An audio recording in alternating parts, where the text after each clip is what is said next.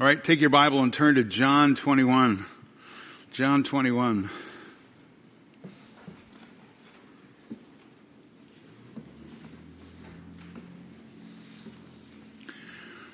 And I'll start in verse 15 and read to the end of the chapter. John chapter 21, verse 15. So when they'd finished breakfast, Jesus said to Simon Peter, Simon, son of John, do you love me more than these? He said to him, Yes, Lord, you know that I love you. He said to him, Tend my lambs. He said again to him a second time, Simon, son of John, do you love me? He said to him, Yes, Lord, you know that I love you. And he said to him, Shepherd my sheep. He said to him a third time, Simon, son of John, do you love me? And Peter was grieved because he said to him a third time, do you love me? And, and, and uh, he said uh, to him, Lord, you know all things. You know that I love you. Jesus said to him, tend my sheep. Truly, truly, I say to you, when you were younger, you used to gird yourself and walk wherever you wished. But when you grew old, or when you grow old, you will stretch out your hands, and someone else will gird you and bring you where you do not wish to go. Now he said this signifying by what kind of death he would glorify God. And when Peter had spoken this, he said to him, Follow me. Peter, turning around, saw the disciple when, uh, whom Jesus loved following them, the one who had also leaned back on his breast at the supper and said, Lord, who is the one who betrays you? Peter, therefore, seeing him, said to Jesus, Lord, and what about this man? And Jesus said to him, If I want him to remain until I come, what is this to you? You follow me. And this saying therefore went out among the brethren that the disciple would not die. Yet Jesus did not say to him that he would not die, only, if I want him to remain until I come, what is that to you? This is the disciple who bears witness of these things and wrote these things, and we know that his witness is true. And there are also many other things which Jesus did, which, if they were written in detail, I suppose that even the world itself would not contain the books in which are written. Let's pray. Our Father and our God, we're so thankful for an opportunity to, to worship you and to praise you and to sing uh, songs to you. We're so thankful to come and study your word. And, and we pray, Lord, that you would uh, guide our thoughts as we study your word and open our hearts and that our love for you would increase because of our time uh, spent with you this morning in, in this 21st chapter of the book of John. And I pray these things in Christ's name. Amen. Well, it is a monumental morning uh, this morning as we come to our study here in the book of John because this is the end uh, of our study in this gospel. Uh, 150 sermons, over 150 sermons. I think it's been a tremendously encouraging uh, time together, and I hope you have been encouraged and blessed uh, by our time in this uh, gospel account.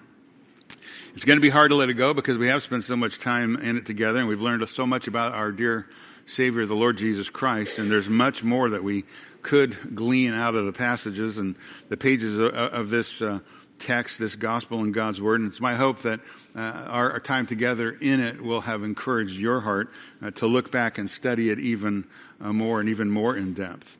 Now, the truth is, with the material that I, just read, the, material that's in front of us, uh, we could stretch it out a bit. There's enough material that we could run some helpful, I think, um, uh, tangents, if you will, uh, on, on, some of the subject matter. But primarily, the last section here really has to deal with Peter and specifically Christ's restoration uh, with Peter. Really, Peter's rest, uh, the, the, Lord's restoration of, of, the Apostle Peter. So, to kind of keep with the issue, uh, I just kind of sense it's time just to wrap it up. And this is again the last week of our college students before they go off on break, and I wanted them to hear the conclusion of the book before they left. So there's always much more that could be said. So for the moment, we're just going to let it stand uh, as it is. This is going to be our last time in this study of uh, John's Gospel.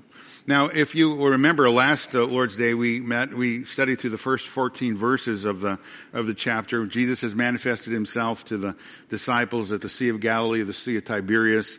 And there were two major issues that I brought to your attention. Uh, the first has to do with whether or not Peter and the disciples are, the, the other six guys have gone off into gross sin and disobedience. uh, uh, against the Lord by going fishing. Verse 3, uh, Simon uh, Peter said to them, I'm going fishing. And they said to him, oh, we're going to come with you. And they went out and got in the boat, and all night they caught nothing. And, and I explained to you, their commentators are really divided over, over this issue. There's a whole group of people that say that Peter and the other fellows have abandoned the call to ministry and then they're going back to their old profession in disobedience. Uh, the activity is a wholesale departure from what Christ has told them to do. Again, Peter especially is walking in disobedience. He's the guy that kind of led the charge to do this. He's turning back to the world and turning back to his worldly calling. And then those who hold that position would list some evidence as they feel or lines of reasoning that they uh, would give from the text to support that view. But then on the other side, there's uh, those who don't take that view whatsoever. Uh, they would say there's nothing inherently wrong with fishing, and um, Peter and his companions just need to work in order to provide for themselves, provide for their sustenance. And, and it's only natural for them to be involved in the activity that uh, they're familiar with, the business that they were most familiar because they have a desire to eat. And on top of that, uh, the Great Commission hasn't been given, nor has the person of the Holy Spirit come and permanently been poured out upon them, empowering them for ministry. So there's inherently nothing wrong with this whole activity of fishing. And as I told you, I don't really think there's enough compelling evidence to make a dogmatic uh, assertion on one side or the other is- of the issue. I tend to lean uh, against the idea that these men are walking in gross disobedience, abject rebellion, and sin against the Lord. I think they're just fishing. That's how I would take it. And they don't catch anything because the reality is if you've ever gone fishing, sometimes you don't catch anything. I, I don't see not catching any fish as, as, some kind of an act of divine, divine punishment against them because of the rebellion. I don't think that's the issue. I think the issue is the fact that the Lord provides for them. He provides miraculously for their needs. Because that shows here, even in his post-resurrection appearances, he still cares for them. The relationship that he has with them is unchanged. Uh, he is still with them. He fellowships with them. He cares for them. Uh, he loves them. Uh, his compassion towards them has not changed. And then the second issue that we dealt with is the great error that has been made uh, with this text and others, uh, seeking to spiritualize or allegorize the meaning of a text. And I gave you some examples of the absurdities that men have put forward uh, over the years to deal with the issue of the fact that they caught 153 fish. Why did they catch 153 fish? Because they didn't catch 154 fish or 152 fish. Right? They just caught 153 fish. There's all kinds of ridiculous uh, uh, things that men write, and this week, to my surprise, I found even more. I won't go into them because they're just not helpful. Uh, they are ridiculous. Again, the problem is when you spiritualize the text or allegorize the meaning of the plain historical facts of God's Word, then you turn the Bible into a book of riddles which is useless to the common man, and it's only useful to those who have a very fertile and fanciful imagination, as J.C. Ryle has pointed out. And as I've told you repeatedly, God wants to be known. And God reveals himself to men through his word. And words mean something. And the Holy Spirit is good enough of a communicator to communicate through the pen of human authors to convey to men what God wants them to know. You do not need a super secret decoder ring to figure out the meaning of the Word of God. And when we set aside the plain meaning of the text or the plain meaning of the words on the page and look for some kind of, uh, again, secret spiritualized meaning of the text, then we do a great disservice to the Word of God. And I think we need to be very careful about not doing that here or anywhere else for that matter in the Word of God. When the plain meaning uh, of the text makes sense, it probably would serve you no purpose to look for any other meaning. God wants to communicate. Now, these men, again, in the context of the story, they fished all night. They haven't caught a thing. At the moment when they're out there uh, off the shore about 100 yards, they don't recognize who it is that's standing there on the shore. Again, not because they're in sin and God is judging them. They just don't recognize him. It's 100 yards away. It's the, the, the dawn's coming up. It's difficult for them to see. So the person on the, on the shore instructs them to let down the net on the right hand of the boat and, and they do what they're told and they catch, uh, catch a fish that is so large they're not able to haul it in because of the, of the great number of the fish. And John perceives immediately when this happens that it's the Lord who's there on the bank. And then he makes that exclamation, it's the Lord, and Peter, uh, obviously excited, he jumps into the, uh, into the water and swims to the shore to meet the Lord. The Lord has a fire going there on the shore. He's making breakfast. He's got fish and bread uh, ready for them to supply their needs. They've been working all night long, and, and they've not caught anything up to this moment, and, and they're hungry. Now, when breakfast is over, uh, the Lord is going to enter into discussion or a discourse with Peter. And he's going to call Peter to faithfulness. And while the context of the story is the Lord speaking to Peter and, directing him in an effort to bring him back into a restored relationship, because it's vital for him to be restored publicly because he fell publicly, right? He, he was disobedient publicly. The Lord has a call on Peter's life, and, and this restoration has to be seen amongst the other apostles because of this public restoration or this public ministry that the Lord's going to call Peter to, to carry out uh, in, in, the early uh, um, years of, of, the Uh, of the church. Right? The, it's critical to the gospel. It's critical after the Lord's ascension, the coming of the Holy Spirit. Again, the opening book of Acts. Peter's going to play a great role at the beginning of the church as the gospel goes out first to the Jews. So while the Lord is making a specific a call on a specific uh, a directed uh, uh, uh, discussion at Peter, nonetheless, the principles that the Lord gives to Peter are really principles that I think belong to or, or, or that, that really apply to all believers in, in their relationship to Christ. And, and, again, if you're going to be a faithful follower of Christ, Peter, if you're going to be a faithful follower of Christ, you who are sitting in the room. So here, here are the principles. You need to love him. And you need to love him more than anything else. You need to love him more than anything or anyone else. Number two, you need to be willing to sacrifice for him. You need to love him more than anything or anyone else. You need to be able to sacrifice all for him. And then number three, the truthful or the faithful follower of Christ is going to follow him in obedience. Going to follow him in obedience. So love, sacrifice, and obedience, that's the three main issues that make up the follower uh, of the faithful follower of the person of Jesus Christ. Now, those words are easy to say, but in reality, uh, to carry them out uh, always is not very easy. Uh, to love Christ is not always uh, easy. To sacrifice for Christ is not always easy. To be obedient to Christ is not always easy. But that's the call to follow Christ, to, to total self denial. One commentator notes this. He says, The gospel calls sinners to submit fully to Jesus Christ, to find their lives by losing them, and to gain their lives by abandoning them, and to live life to the fullest by emptying themselves. The truth is, Jesus never made it easy to follow him. We, we tend to do that in our culture, but Jesus never made it easy to follow him. He made it hard because he didn't want to contribute to this false sense of, uh, of assurance or a false sense of salvation. Uh, again, Jesus says in Matthew 7 verse 13, enter by the narrow gate, for the gate is wide and the way is broad that leads to destruction, and many are those who enter by it. For the gate is small and the way is narrow that leads to life, and what? Few are those who find it. There's all kinds of religious people in the world. All kinds of people entering by the wide gate, all the worldly religions and worldly ideologies. The gate is small, the way is narrow that leads to life, and few are those who find it. Matthew 10 verse 38, he does not take up his cross and follow after me is not worthy of me. Luke 9 23, he was saying to all of them, if anyone wishes to come after me, let him deny himself, take up his cross daily and follow me. Luke 9 verse 62, Jesus said to them, no one after putting his hand to the plow looking back is fit for the kingdom. Jesus never made it easy. And there's no easy believism with, with Jesus Christ. He demands all of you. Again, one writer said this Jesus does not offer sinners a superficial makeover to satisfy their desire for self improvement.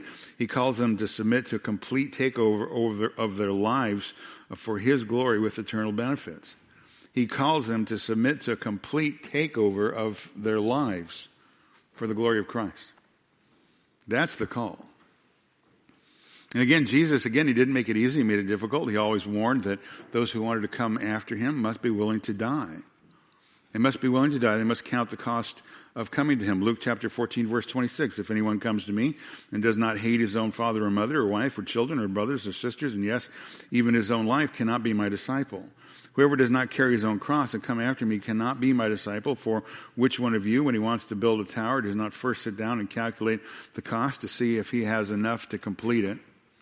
Otherwise, when he's laid the foundation, is not able to finish it, all those who observe it begin to ridicule him, saying, This man began to build and was not able to finish.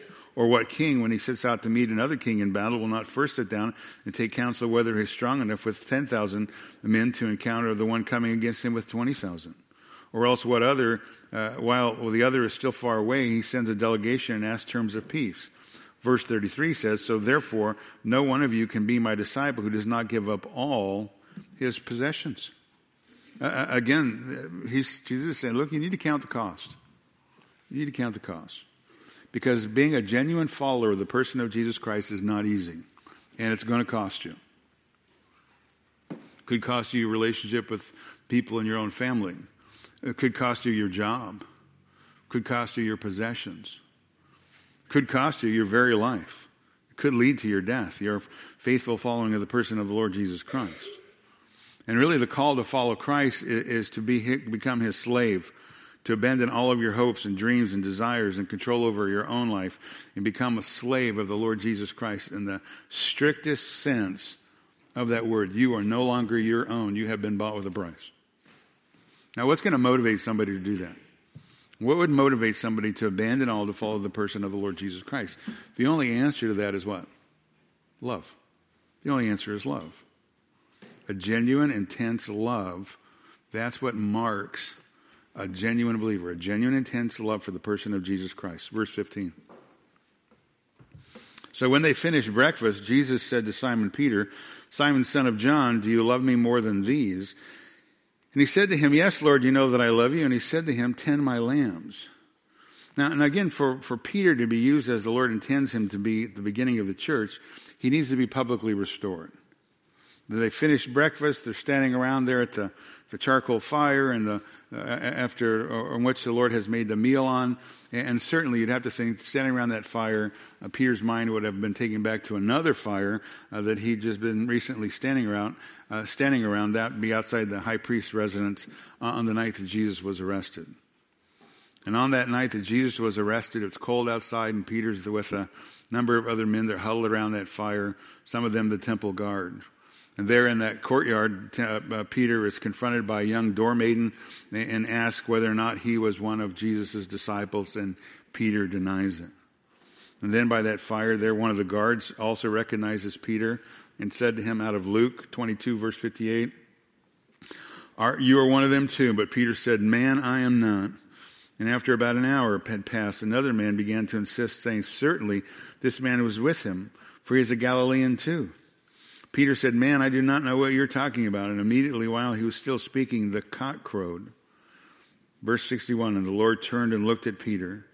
And Peter remembered the word of the Lord and how he told him, Before a cock crows today, you will deny me three times. And Peter went out and wept bitterly. Now, Peter had previously repeatedly made declarations of his unfailing love and devotion for the person of Lord Jesus Christ. And again, he's done it more than once. Again, there in the upper room, the Last Supper, when uh, the Lord knew that an hour for him to depart was at hand, and uh, he had humbled himself. The Lord did humble himself, stoop down, and wash the feet of his disciples. Uh, again, the Lord's saying he's about to depart, and Peter says, "Well, I'll come with you." And the Lord says, "Look, you can't come with me now, but you can come with me later." Peter said, John 3, uh, 13, verse 37, Lord, why, why can I not follow you right now? I will lay down my life for you. And Jesus answered, Will you? Will you lay down your life for me? Truly, truly, I say to you, a cock shall not crow until you deny me three times. Over in Matthew chapter 26, Peter made a similar boast. Peter answered and said to him, Even though all may fall away because of you, I will never fall away.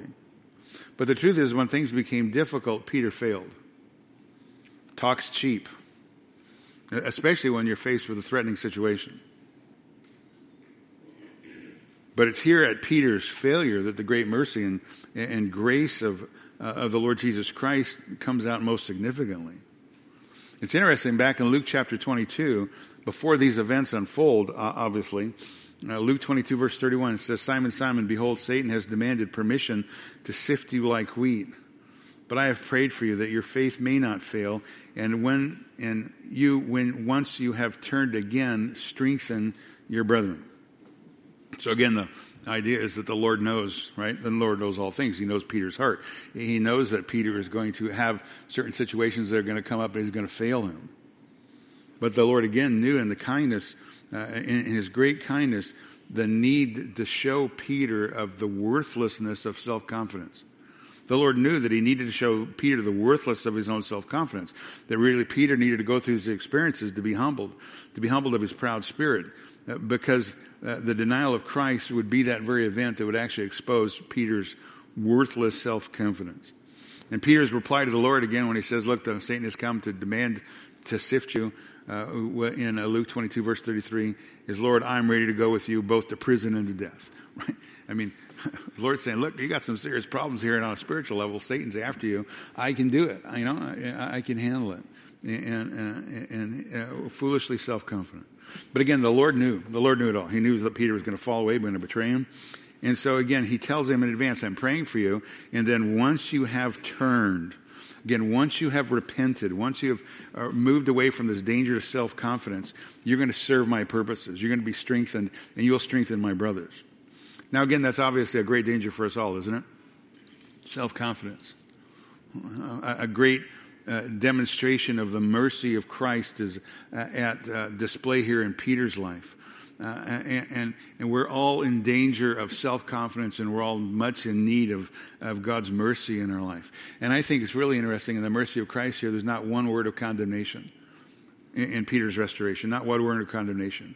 Not even a question, not even the question, why did you deny me, Peter? Never even asked those questions. There's just nothing in this interaction between Peter and the and, and Christ, nothing but an outpouring of grace towards this man Peter. And this man Peter again, who publicly boasted and then publicly denied his Lord Jesus Christ, again, it needs to be publicly restored. And both Peter and the other disciples need to hear the affirmation of the love of Christ and Christ's recommissioning of him. So again, they'd be loyal. They'd support Peter in his leadership there in the early church.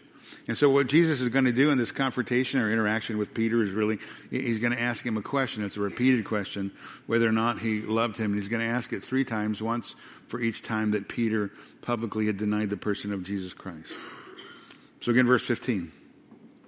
When they had finished breakfast, Jesus said to Simon Peter, Simon, son of John. Now here's where some commentators would say, you know, this is kind of a mild rebuke of the Lord against Peter uh, because he he changed his name from Simon, giving him the nickname Peter, which means stone. But when Simon often uh, deferred back or went back to who he used to be before Christ entered his life, uh, when he needed a, a wake up call, you're acting like the old man. Uh, the Lord would use the word, go back to use it and call him Simon. So Simon, son of John, do you love me more than these? Now the question becomes, what does these actually refer to?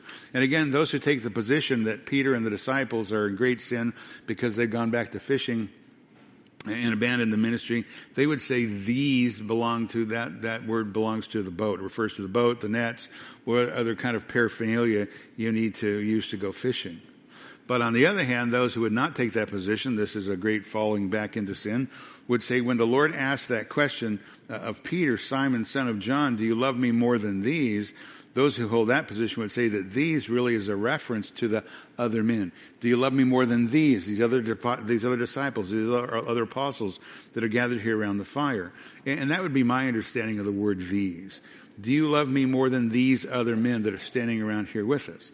Again, by asking the question, uh, the Lord is referring back to the great boasting that Peter had made uh, previously, that he would remain true, even if these other guys didn't do that, right? Even if all the other disciples failed, he would never do that, right? Uh, uh Peter insisted he would never fall, but he did. He fell away, and he did it very publicly.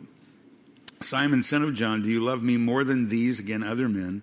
Uh, again, some have suggested perhaps the Lord is asking the question in the context of the story because who's the guy that jumped out of the boat?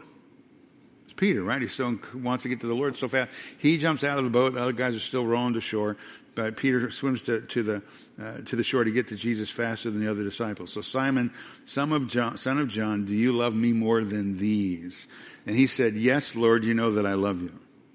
Now, right here, if you're familiar, and I'm sure you are with the story, many commentators have said, look, the key to understanding the questions and the answers that Peter gives uh, found in the different Greek words that are used in this passage for love. When Jesus asks, do you love me more than these? Jesus uses the word agapao, which is the verb form of the word agape. And when, uh, that, uh, which is said to refer to the highest uh, form of love, divine love, a, a love that uh, displays or refers to total commitment. And Peter, again, pay, painfully aware of his uh, disobedience and failure, he feels too guilty to claim that type of love. Therefore, he uses a different word, phileo, It, it's a less lofty term than agape, agape uh, but it's a term that still signifies affection, uh, a form of love, really uh, involving friendship. And Peter said to him, Yes, Lord, you know that I love you. You know that I'm affectionate towards you like a friend, and kind of a loose paraphrase. Again, he's full of guilt, full of remorse. Uh, he couldn't legitimately make a claim to a higher form of love. Uh, James Boice has an interesting um, suggestion that I think is at least helpful. It kind of helps us uh, see the, the word here a little bit better, the effect of the exchange. Uh, he would say that when Peter refers to the first love, when, when, when, uh, Uh, uh, when the word agape is used, it's love at a 100% level. And, and, when the second love is used, phileo, it's love at a 60% level. I think that's helpful because it kind of gives you a little bit of a, a visual picture of what's going on. Simon, son of John, do you love me with 100% love? And he said to him, yes, Lord, you know that I love you with 60% love. And again, the Lord, the first two times the Lord asks the question, he again says, Simon, son of John, do you love me? He said to him, yes, Lord, you know that I love you. Verse 16, he said to him again a second time, Simon, son of John, do you love me? And he said to him, yes, Lord, Lord, you know that I love you. So when Jesus asked the question, he uses the word agape, 100% love. And when Peter answers the question twice, he uses the other word, phileo, 60% kind of love. And then verse 17, it changes. He said to him a third time, Simon, son of John, do you love me? But this time, the Lord uses the second word. He uses the word phileo. The word Peter had been using, that 60% kind of love. And then again, verse 17, it says, Peter was grieved because he said to him a third time, do you love me? And the, the reason that Peter is grieving is because the Lord used the same word that Peter used for love, phileo. And he's really, the, the Lord's really calling into question that even less than total devotion kind of love that Peter thought he was safe in declaring. It's not 100%, I can't say that. It's about 60%. And then the third time the Lord asked the question, do you really even love me to that level? And that's what caused uh, Peter's heart to be broken. Jesus said to him a third time, do you love me? And again, Peter using the word phileo, uh, uh, uh, Peter again answered using the word phileo, meaning that Peter just can't bring himself to the to the uh, stronger form of love word, uh, agape. He's still overcome with guilt and grief because of his public sin and denial of the person of the Lord Jesus Christ. Lord, you know that I love you. Now, that's kind of the common approach. There are some modern commentators, and D.A. Carson, if you're familiar with him, he'd be one of them, that have suggested perhaps there's a problem with that approach. That's the one that's been used forever, but some modern commentators, again, like D.A. Carson, say, look, it, it's a problem to focus solely on the two words. Uh, because according to them, John seems to use those two words for love, agape and phileo, more or less interchangeably. And while it's true that the two words have different meanings, uh, it, it's suggested that perhaps John doesn't tend to use them in that technical sense. For instance, uh, when he's referring to himself as the disciple whom the Lord loved, John uses agape in one instance and then phileo in another, which is kind of interesting. And moreover, John tends to vary his vocabulary for stylistic reasons. And the passage that's just been recounted, the, the, conversation here has probably occurred in Aramaic, not in Greek. And there's two different words for love, two different words for knowing, two different words for the idea of tending Jesus' sheep. Therefore, most scholars today would say that the key to really understanding the question lies not in the differences between uh, agape and phileo and John's usage, they would suggest the issue or the key to understanding in, in the question it has to do with the, the, fact of the repetition of the question. That's the issue. it's the, the question is being repeated. Uh, the Lord is probing the depth of Peter's love. He's really probing the depth of Peter's being. He's not being cruel, but he's really trying to get Peter to stop, take a breath for a moment and think. Do you really love me? Do you really love me? Now, I don't know. I, I think the second uh, view here has some validity to it. Again, the one that most modern scholars uh, tend to, to move towards. Simon Peter, do you really love me? And again, the question is repeated three times. And again, so often as we do, we read the text and go, yeah, yeah, okay, here's my opinion. Okay, but why is it there? Maybe the question, again, is not Simon Peter. Maybe the question is us in the room. Maybe the application for you, for me, for all of us, this moment, everyone who's listening, maybe the question is do you really love the Lord Jesus Christ? It's a simple, but it's a searching question. The Lord didn't ask Peter, nor does he ask us, do you believe? Are you converted? Are you one of the elect? Are you born again? Are you indwelt with the person of the Holy Spirit? Are you sanctified? Are you justified? Those are all good questions and they need to be answered. But the question that's being asked here at the moment, this searching question, is one's love. Simon Peter, do you really love me?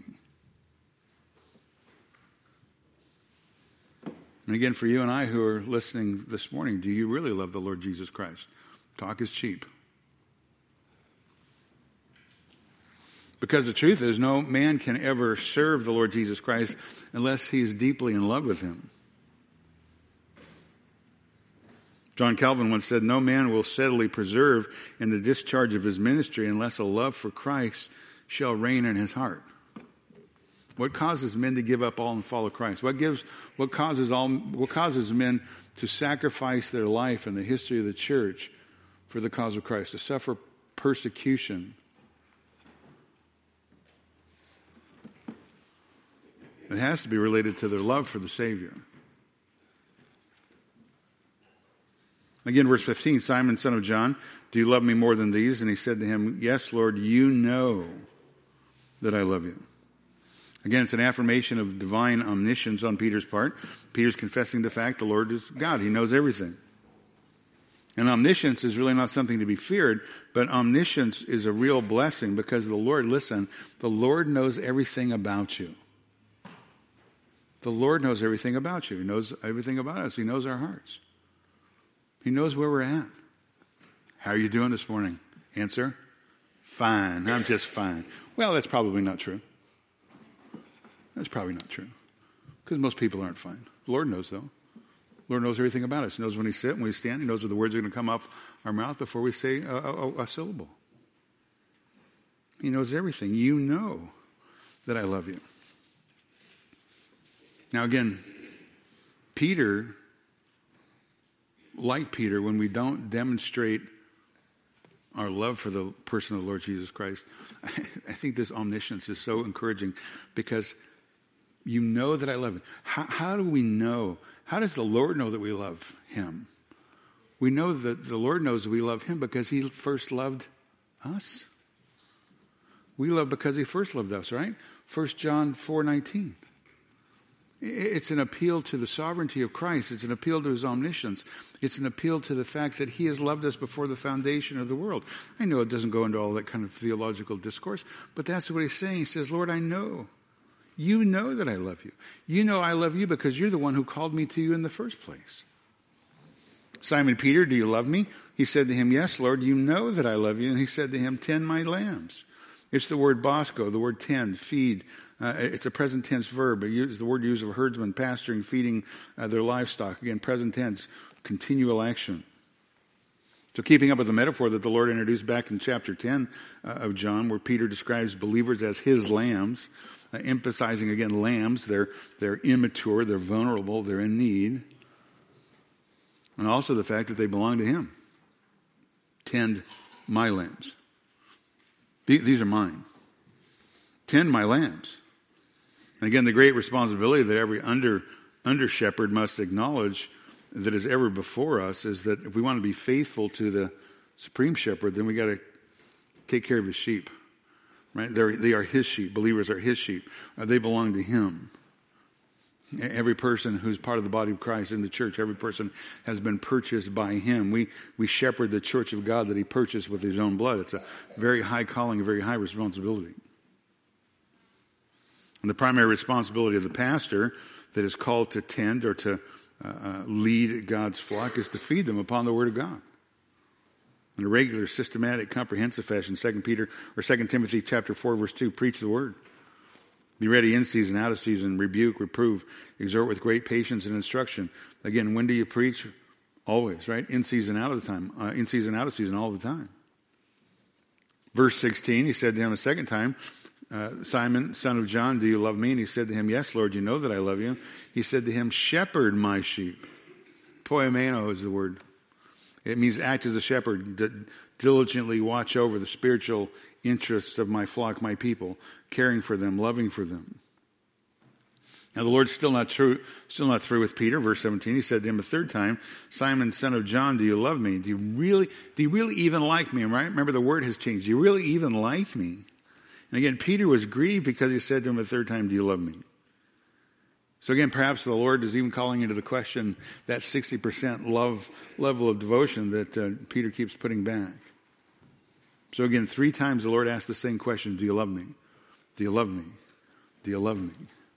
Must have been painful for Peter to remind, be reminded each time he's asked that question, to be reminded of the three times that he denied his Lord. And again, Peter's in grief over his betrayal. Peter's in grief over the, his betrayal. He's been in grief over the three times the Lord continues to ask the same question of the level of his love and devotion to the Savior. But all three times this uh, interrogation, if you will, uh, is necessary because it's going to lead to Peter's repentance. It's going to lead to his restoration. And unless the Lord graciously deals with this sin of denial publicly, the matter is going to continue to hang over the head of the disciple and hang over his spirit. And it be, again, it will be an unanswered question with the other men. The great expositor, Alexander Maclaren, uh, explains it like this. He says the threefold denial needed to be obliterated with a threefold confession. Every black mark that had been scored deep on the page uh, by the denial needed to be covered over with the gilding or bright coloring of a triple acknowledgement. And so Peter, thrice having said, I know not him, Jesus, here's the word, with gracious violence forced him to say thrice, Thou knowest that I love thee. Isn't that good? It's a great word picture. Gracious violence. The omniscient Lord Jesus Christ knew everything. He knew that Peter loved him. Because again, it was Christ who called Peter to himself first. And again, the omniscient Lord Jesus Christ knew that Peter needed to say out loud three times in front of everybody, Yes, Lord, you know that I love you. So again, uh, in, in, the words of Maclaren, uh, Jesus with gracious violence forces him to say three times, You know that I love you. Now, when we stumble and fall, which we will do, and we do do, we have to stop and realize the only reason we love him is because he loved us what? First. He loved us first. And when we fail him, we know based on the word of God that there's nothing we can do or events in this world or circumstances or situations that can separate ourselves from the gracious love of God found in our Savior, His God's Son, the, the dear Lord Jesus Christ, right? There's nothing that separates us from the love. That's Romans 8.39. So we can stop this morning at this moment and praise the Lord that our relationship to Him, our standing to Him before Him does not, is not based on our behavior or our actions or it's not dependent on our faithfulness or our unfaithfulness. But our standing with God, our relationship to Christ, is solely based on the faithfulness of the one who in eternity called us and the one who in time came and rescued us, taking on our sin, bearing our reproaches, our sin bearer. That's a truth that is just so encouraging. The great reality is none of us are earning our way to heaven. Salvation is by grace alone, through faith alone, in the person of Jesus Christ alone. Do you love me? Yes, Lord, you know that I love you. Again, there's no unkindness in the questioning by Christ that he repeatedly asks, again, to, to, to try to pull uh, uh, the depth of uh, uh, uh, Peter's conscience, to awaken him. But again, it's just a demonstration of love because it's by those questions that wound Peter that actually leads to his, reform, his reconciliation, his restoration. Peter really did love the Lord. And again, the Lord knew that because the Lord had called him, called Peter to himself. And what the Lord is doing for Peter is assuring him of his full forgiveness and his full restoration. The thing that would be cruel to do would be to leave Peter doubting in that position before the Lord. And that way, Peter didn't have the full confidence of the Lord's acceptance and forgiveness in his life. And if that was true, then he'd never be used by the Lord. He, would never be used by the Lord. He'd continue to walk around in self denial and self discouragement. That's why a lot of times they say we've got to stop listening to ourselves and we've got to talk to ourselves the truth. When we fail the Lord, we start running down this whole list. I'm no good. I'm terrible. I'm okay. Look, you're bad enough that the Savior had to incarnate Himself and come into the world and save you out of His great grace. Okay, we already know you're bad. I'm bad. You're bad. We're all bad. So let's just put that behind us. Let's stop looking at ourselves and start looking at the person of the Lord Jesus Christ in this gracious restoration of Peter because we're all moment by moment in need of God's grace, and nothing can separate us from the love of God through the person of Jesus Christ, not even our own falling, our failings. Again, the Lord is, is going to the depth of his being to try to bring him up so he understands the truth. Peter's sin, our sin, have all been forgiven in Christ. The height and depth and the reality of God's love for us has been answered at the cross. That's why we go to Romans 8 1 and he says, There's now what? Therefore, no condemnation for those in Christ Jesus. That's a great encouragement of the gospel, the truth of the gospel. Verse 17 said to him a third time, Simon, son of John, do you love me? And Peter was aggrieved because he said to him a third time, Do you love me? He said to him, Lord, you know all things. Again, Peter is uh, appealing to the Lord's divine omniscience. You know that I love you. And he said, Tend my sheep. So, three questions of the love of Peter for Christ. Three questions, or three times uh, Peter declares, "Lord, you know that I love you," and then Peter, and then the Lord says to to uh, uh, Peter three times, "Tend my sheep," or "Tend my lambs," uh, um, "Shepherd," or "Feed my sheep," and then "Tend my sheep." Now, the most precious possession that the Lord Jesus Christ uh, possesses here on the earth, the most unfathomable price that was ever paid to secure it and to secure its redemption, that would be the church. That would be God's people, His sheep. They are not the property of any earthly minister here on the earth. They belong to Him. Uh, everybody in the body of Christ belongs to the Lord Jesus Christ. So if the Lord Jesus Christ at this moment is publicly turning the care of His most precious possession into the hands of Peter, turning that care into His hands, over to Him, most certainly, again, at this moment, the Lord has what? Restored Peter. He's forgiven him. And he's done it publicly so everybody would know. So the restoration of Peter is complete. The commentator Andreas Kostenberger says this Perhaps at long last, Peter has learned that he cannot follow Jesus in his own strength and has realized the hollowness of his affirming his own loyalty in a way that he relies more on his own power of will than on Jesus' enablement. Likewise, he said, we should soundly distrust self-serving pledges of loyalty today that betray self-reliance rather than humble awareness of one's own limitation and acting in, on, in one's own best interest. Commitment to Christ, faithfulness to Christ, always begins at the level of your love for the Savior. And again, your love for Christ is one of the simplest tests again, of a true affirmation of faith, a real, sincere love for Christ. Do you really love the Savior? Now, also, your love for the Savior is demonstrated in your love and care for God's people. Right? 1 John 4 and 21 says, This commandment we have from Him, the one who loves God should love his brothers also. So, love for Christ is going to show itself in a love for Christ's people. Peter, tend my lambs. Peter, shepherd my sheep. You know, tend my, tend my sheep. Mine. Christ summed up the entirety of the law with regard with one's relationship to God in Matthew chapter 22 verse 37. You shall love the Lord your God with what? All your heart, with all your soul, with all your mind. That's the greatest and foremost commandment the Lord says. That's what God requires of all those who call themselves Christians to love God with your all, all your heart, all your soul, all your mind. It's just another way that's saying that we're to love God comprehensively, totally, completely. And then if you genuinely do love Christ, you're going to have a love for those for whom he died. Jesus goes on in verse 39 of Matthew 22 and says, The second one is like this you shall love your neighbor as yourself. A love for the Father, a love for Christ is demonstrated in a love for the people of God. Now, the second issue that makes the life of a genuine believer, uh, that marks the life of a genuine believer, is not only his love for Christ and his uh, love for Christ's people, but it's a willingness to sacrifice all for the Savior.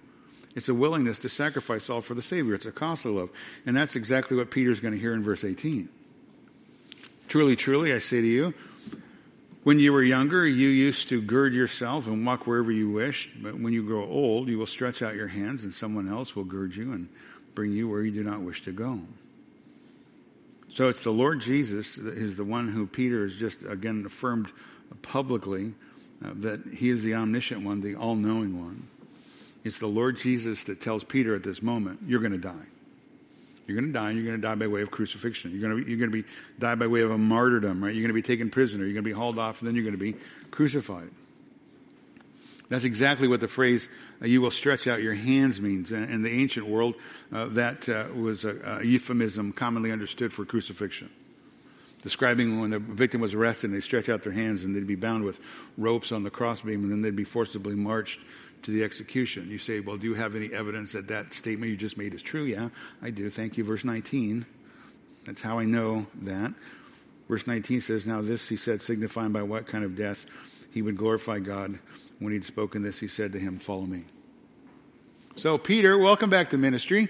We're glad to have you back. Uh, tend my sheep, uh, uh, shepherd my sheep, tend my lambs. And know that sometime in the future, when you're old, you're going to be arrested and you're going to be martyred by way of crucifixion. Ooh. Now, obviously, nobody wants to die, but the reality is death is coming for us all.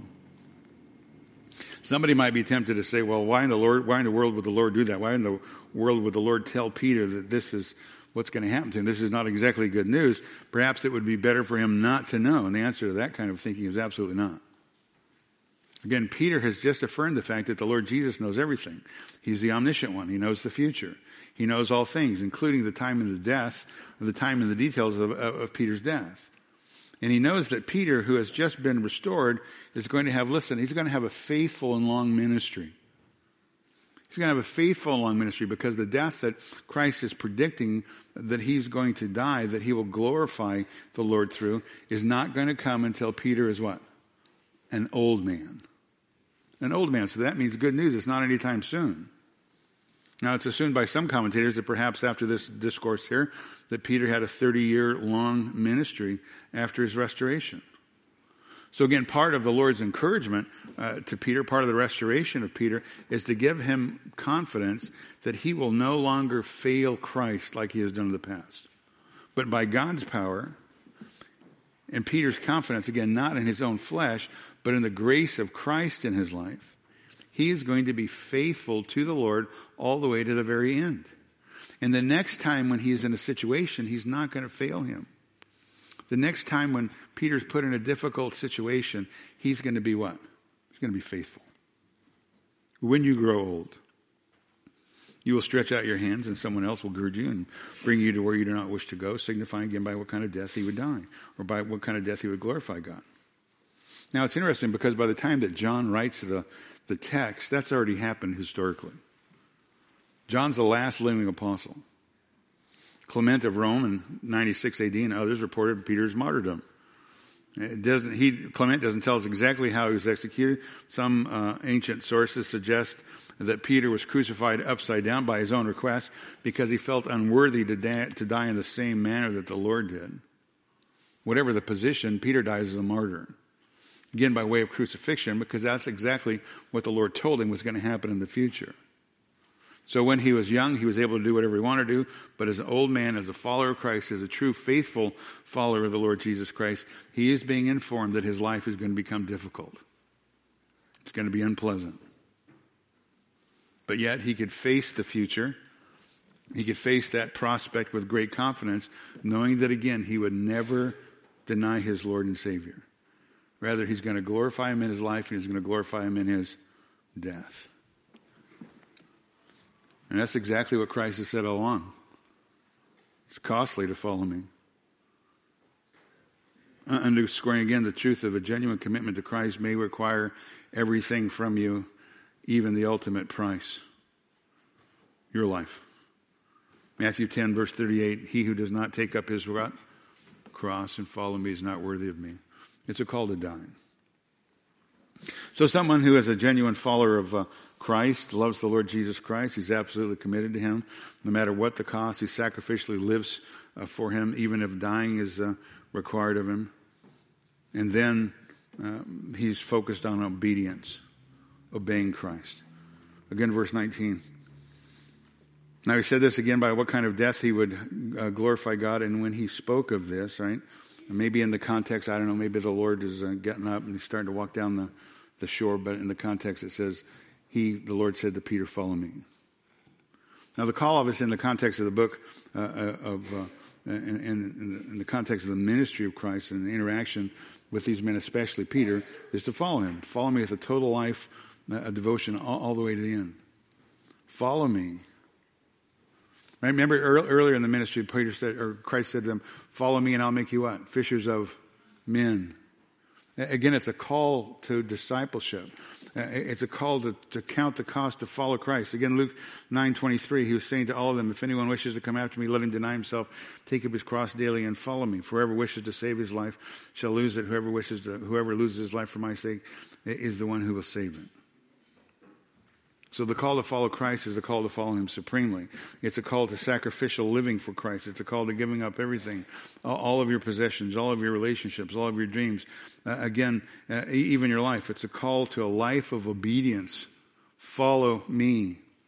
The writer of the book of Hebrews, Hebrews 5 9 says of Christ, having been made the perfect, right? Having been made perfect, He became the source of eternal life for all those who uh, obey Him for all those who obey him. He's certainly not the source of eternal life for the disobedient. Luke 6, verse 46, Jesus says, Why do you call me Lord, Lord, and do not do what I say? Talk's cheap, words mean things. The call is high, it's costly. And sadly, there's so many Americans, American Christians who've grown up in a system of easy believism that has not called them to count the cost, that has told them that they can call Jesus their Savior and not their Lord, they don't have to obey him as Lord. They can call him their, their, their, Savior, but they don't have to be obedient to him. And the Lord Jesus himself to those people warns Not everyone who says to me, Lord, Lord, will enter the kingdom of heaven. Here it is. But he who does the will of my Father who is in heaven. Many will say to me on that day, Lord, Lord, do we not prophesy in your name, and in your name cast out demons, and in your name perform many miracles? And then I will declare to them, I never knew you. Depart from me, you who practice lawlessness or disobedience. That's Matthew chapter 7, 21 through 23. So the Lord said to Peter, Follow me. And the Lord says to every genuine professing believer, Follow me. Follow me. Love me supremely. Serve me sacrificially. obey me always. Verse 20, Peter turning around saw the disciple whom Jesus loved. That would be John. Following them, and one who had, uh, the one who had also leaned back on his breast at supper and said, Lord, uh, who is the one who betrays you? Uh, verse 21, Peter therefore seeing this, or Peter therefore seeing him said to Jesus, Lord, what about this man? So uh, again, perhaps uh, evidently the, the, Lord's prediction of Peter's martyrdom causes Peter to stop and say, hey, what about my friend John here? What's going to happen to him? Peter, therefore, seeing John, said to Jesus, Lord, what about this man? Verse 22, uh, Jesus said to him, If I want him to remain until I come, what is that to you? You follow me. So basically, the Lord is saying to Peter, you know, you don't, don't worry about John. Don't worry about John. John and I got our own relationship. I have my own call on his life, which is different than the call that I have on your life, which is true for each and every one of us, right? We're all different individuals called to faith in Christ with different ministry responsibilities. We're all called everywhere we go to, to represent Him. Uh, that's our life's calling, but all the callings in our lives are, are not the same. But the one thing that the Lord wants of all genuine believers, all faithful believers, is to follow Him. So again, follow me, Peter. Don't worry about John. If I want him to remain until I come, what is that to you? It's just a, a, a you follow me. It's just a bit of hyperbole. Again, it's just stating the fact that we're all different individuals. God determines how and how long we're going to serve Him, uh, when each and every one of us is going to be done with His life.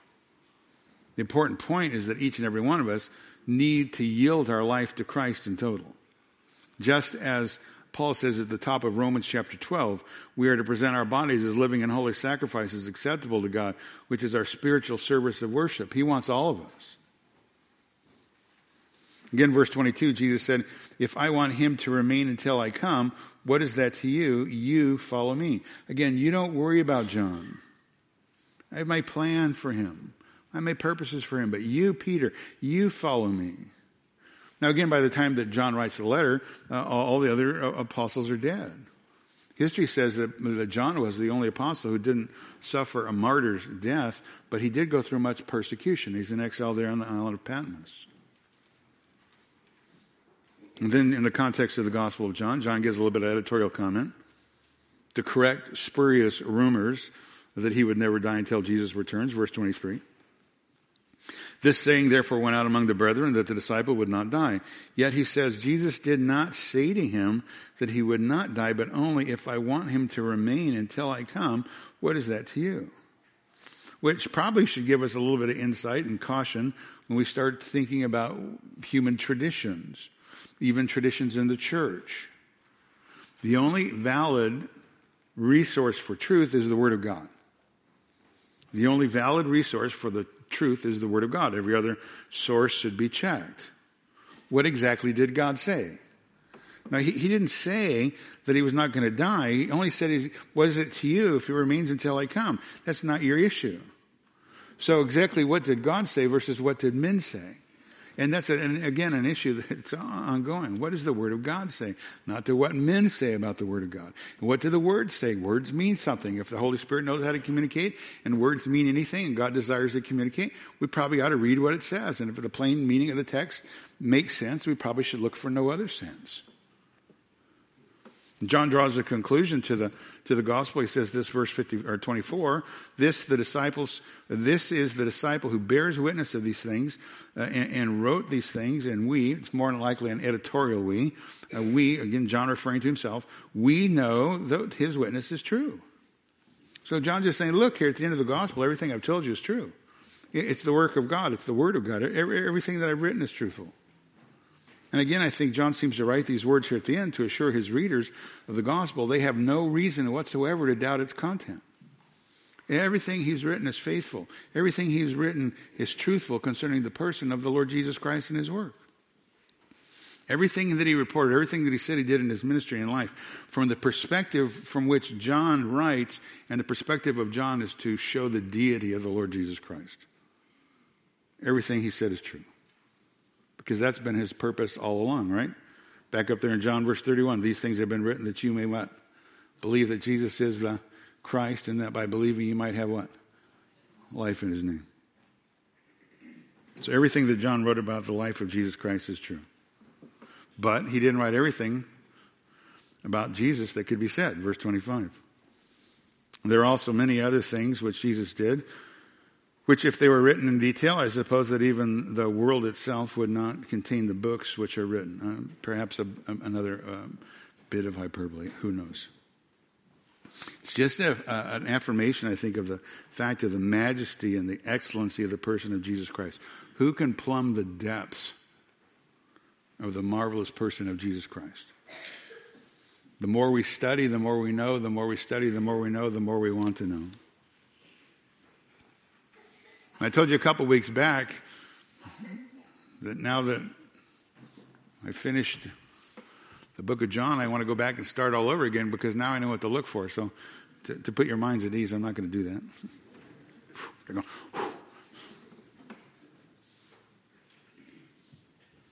but now that we've gone through the book, you can go back and study on your own. And you can see the Lord Jesus Christ. And hopefully, the more you study, the more you know Him, the more you're going to grow in your love for Him the one who gave himself for us, the one whom the Father sent into this world out of his tremendous love, his great love for a rebellious planet made up of great, uh, rebellious individuals like you and me. The one who said, For God so loved the world, he gave his only begotten Son, that whoever believes in him should not perish but have eternal life. The one who said, Greater love has no one than this, that one lay down his life for his friends. You are my friends if you do what I command. So love sacrifice, and obedience. Those are the marks of a genuine believer of the Lord Jesus Christ. Let's pray. Our Father and our God, we are so thankful for allowing us to meet this morning and to study your word. And we thank you for much, so much for our great study in this wonderful gospel that has again has been written so that we might know the fact that you, uh, Jesus, is the Christ. You know, he is your dear Son. Believing upon him, we might have eternal life, everlasting life in his name. Because of your great love, your great mercy, your great kindness in our life. Help us to walk in love. Help us to live sacrificially. Help us to live in obedience to you always. And we pray these things in Jesus' name. Amen.